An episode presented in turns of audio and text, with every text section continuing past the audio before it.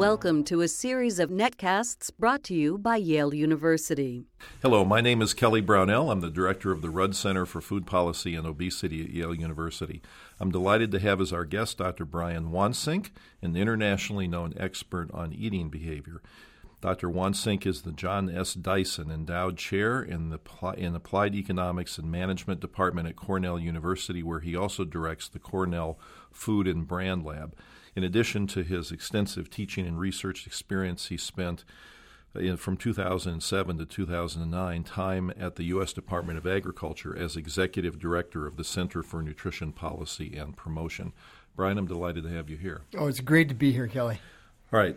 You have shown more than any human being on earth how malleable human eating behavior is and how it can be shifted by seemingly subtle things in the environment.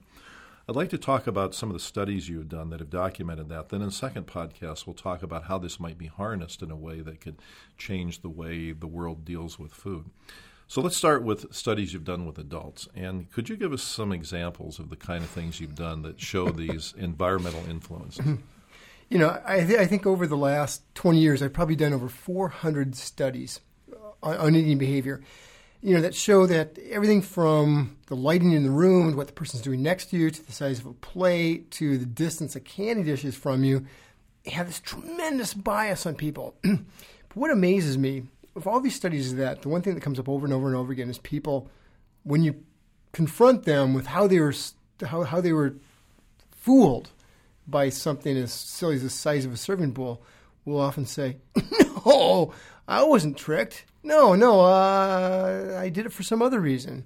And that's why these little cues around us mess us up so much. Let, let me give you an example. Most people say when they overeat, it's because the food's really good or because they're really hungry. And we decided to do the study to look at what happens if somebody's not hungry and the food's terrible. Are they still fooled by the stuff around them?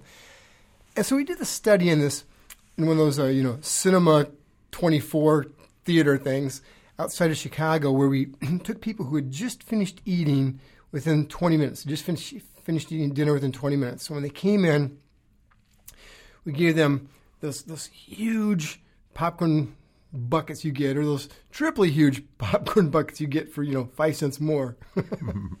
and this wasn't normal popcorn, though. This was five day old popcorn that we had had sitting in an entomology lab, just soaking up humidity and this nasty, styrofoamy stuff. And what, what we found is when people came in, we randomly gave them either a, a medium sized bucket or a huge bucket. At the end of the movie, people who'd been given the, these huge buckets had, had eaten 44% more popcorn, even though it was terrible and even though they weren't hungry at all. But if you said, hey, uh, why'd you eat so much more? Do you think the size of the bucket had anything to do with it? To a person, they'd say, no, it couldn't have. It's remarkable. So, another example of that, of, of work you've done. By the way, I, I, meant to mention when I introduced you, and I'll come back to this later, that you've written a wonderful book called Mindless Eating that summarizes this research. And I, I it, to me, it's just a, I mean, it's a landmark in the field that you published that book. Thank you. You did work on something you called the bottomless soup bowl that I think was also interesting. Would you mind explaining how that worked? That's right. Yeah. Oh, just give me a quick background about that. I was living in France, and I asked uh, 150 Parisians, "How do you know you're through eating dinner?" Number one answer was, I know I'm through eating dinner when I'm full or when the food no longer tastes good. Those are internal cues. That's time to stop. I asked the same question of 150 Chicagoans. Number one answer was, I know I'm through eating dinner when my plate's empty. we decided to look to see um, what would happen if your plate never emptied. So we took a nice restaurant table, some nice soup bowls, drilled holes in the bottom of the soup bowls, drilled holes through the restaurant table, and into and hooked some food grade tubing from the bottom of the bowl through the table to this huge cauldron of six quart soup. Brought people in for lunch, let them eat for 10 minutes. We found within 10 minutes, person eating from a bottomless soup bowl ended up eating 73% more soup. So, this is a bowl that as people are eating, it refills itself without them knowing. Yeah, yeah, very subtly. I mean, they, they would have to eat for two days or until six quarts of soup are gone before they hit the bottom and we'd find people ate about seventy three percent more soup. Um, seventy three percent more. Yeah, and there. Are, I think we did about 160 people in the study, and there were even over five people who ate more than a quart of soup in five in ten minutes. Unbelievable. So the people who ate this ate more soup because they had the bottomless soup bowl condition compared to the people who just ate from a regular bowl. Um, did they realize they ate more? Did they feel more full? No, see, that's that's what's crazy. Is we asked them after the study, we said, "So, uh, do you feel full?" They go, "No. How could I be full? I still have half a bowl of soup left." This is the thing: is you end up eating with your eyes, not your stomach. Not, i know another study that you did that I found fascinating is the strawberry yogurt study. Would you mind explaining how, yeah. about that? Well, there's a, a, basic idea that our taste buds are tremendously susceptible. We can very, very easily be fooled. Um, whether that be, you know, the, the, the waiter who describes a dish in a very elaborate detail, whereas basically it's, you know, you know, macaroni and cheese, the way he just described it, you think you're going to be having something incredible. And when you taste it, you indeed look for those things, those qualities that you're looking for and think it's incredible. Well, we did something with yogurt where we brought people in and to a just a yogurt taste test. And they sat down, and what was in front of them were two types types of strawberry yogurt. They're blindfolded. They're given two samples of yogurt, but it wasn't strawberry yogurt vanilla yogurt with chocolate sauce. Actually, it's sour. It wasn't even good. And then afterwards, we asked them, you know, to compare and contrast the two types. All of them believed they tasted strawberry yogurt. They would point at things. They'd say, you know, I could taste the pieces of strawberry in it. There's, there's no strawberry at all. And again, when you said afterwards, look, this wasn't strawberry yogurt. This was uh, white yogurt with a little bit of chocolate sauce. They, they refused to believe it.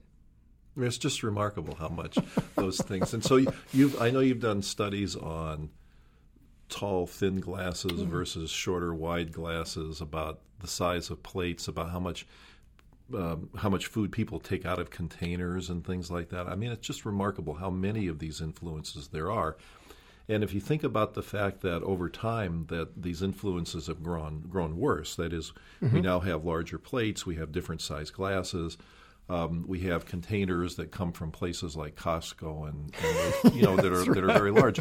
But that's become the norm. That if you multiply even a small shift in eating behavior across all those places in our environment, it really could add up to a lot, couldn't it? Oh yeah, it's incredible. I mean, we uh, uh, I had an article a while back, and just one of the little figures in the article tracked the size of all plates manufactured in the United States over the last 100 years. And if you just look since 1960 the size of plates have increased by 11% from, from about um, from about a little over 10 inches to, to now about 11 and a half inches. And so it, it goes without saying that people will serve themselves or eat more food on yeah, plate. Yeah, yeah. We've, we've done studies that show that when a person goes from a 10 inch plate to a 12 inch plate, they end up serving themselves about 28% more because that four ounces of pasta on that 10 inch plate, it fills it up. If you put four ounces on a 12 inch plate, that looks like an appetizer. So what do you do? You add another scoop. So interesting. So you could say that that this might affect adults because adults are socialized, they're accustomed to these cues in their eating environment, but children may be less susceptible to that, to these influences. But you've done studies with children as well. Would you mind describing some of those? Yeah, it was, it was once thought that kids weren't influenced by these cues and that they knew when to stop. And we found that if at least at age four, they are very, very influenced by these cues. Um, not not only the size of a serving bowl, but um, we, we brought kids in and would have them would have them pour out the, the, amount of breakfast cereal they wanted, and simply by varying the size of the bowl, you'd vary the amount that they poured. You also vary the amount to eat. And at some point, it becomes tough to study a four-year-old because there's a lot of food that gets spilled and it gets eaten and spit out. but it seems to move children in this exact same direction as adults.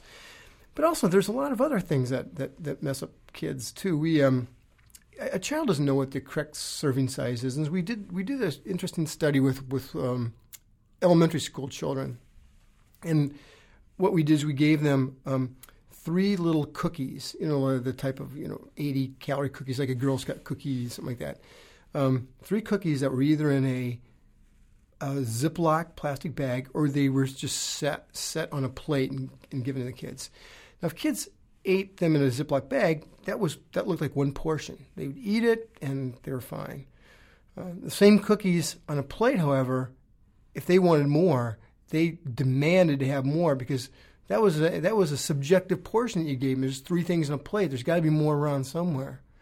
And so even at this age of six and seven, they've they're getting an idea what a portion size is, and it's easy to move them, or you could say trick them, but at least move them in one direction and thinking the portions are smaller than they actually are by simply putting them in a bag and sealing them.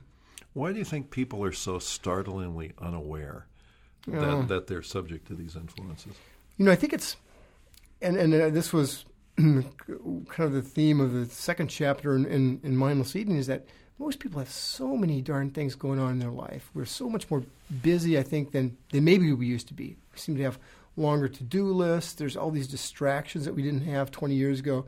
We can be eating with the TV on or with the iPad in front of us or the cell phone ringing. And, and I think we don't spend much time monitoring how much we eat. And I know there's a lot of people who believe that the secret to mindless eating must be mindful eating because mindful is the opposite of mindless.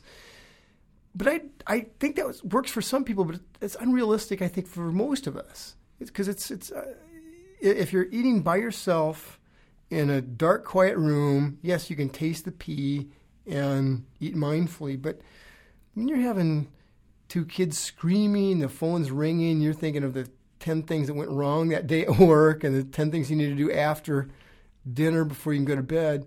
It's, it's hard to be present minded in an environment like that.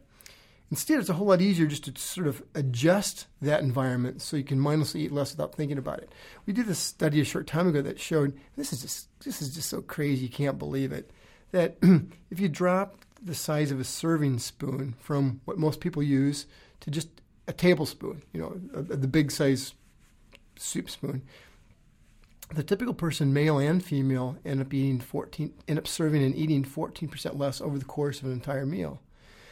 Now, a lot of these changes influence women differently than men, but that's the serving sp- spoon thing had a similar influence on both people.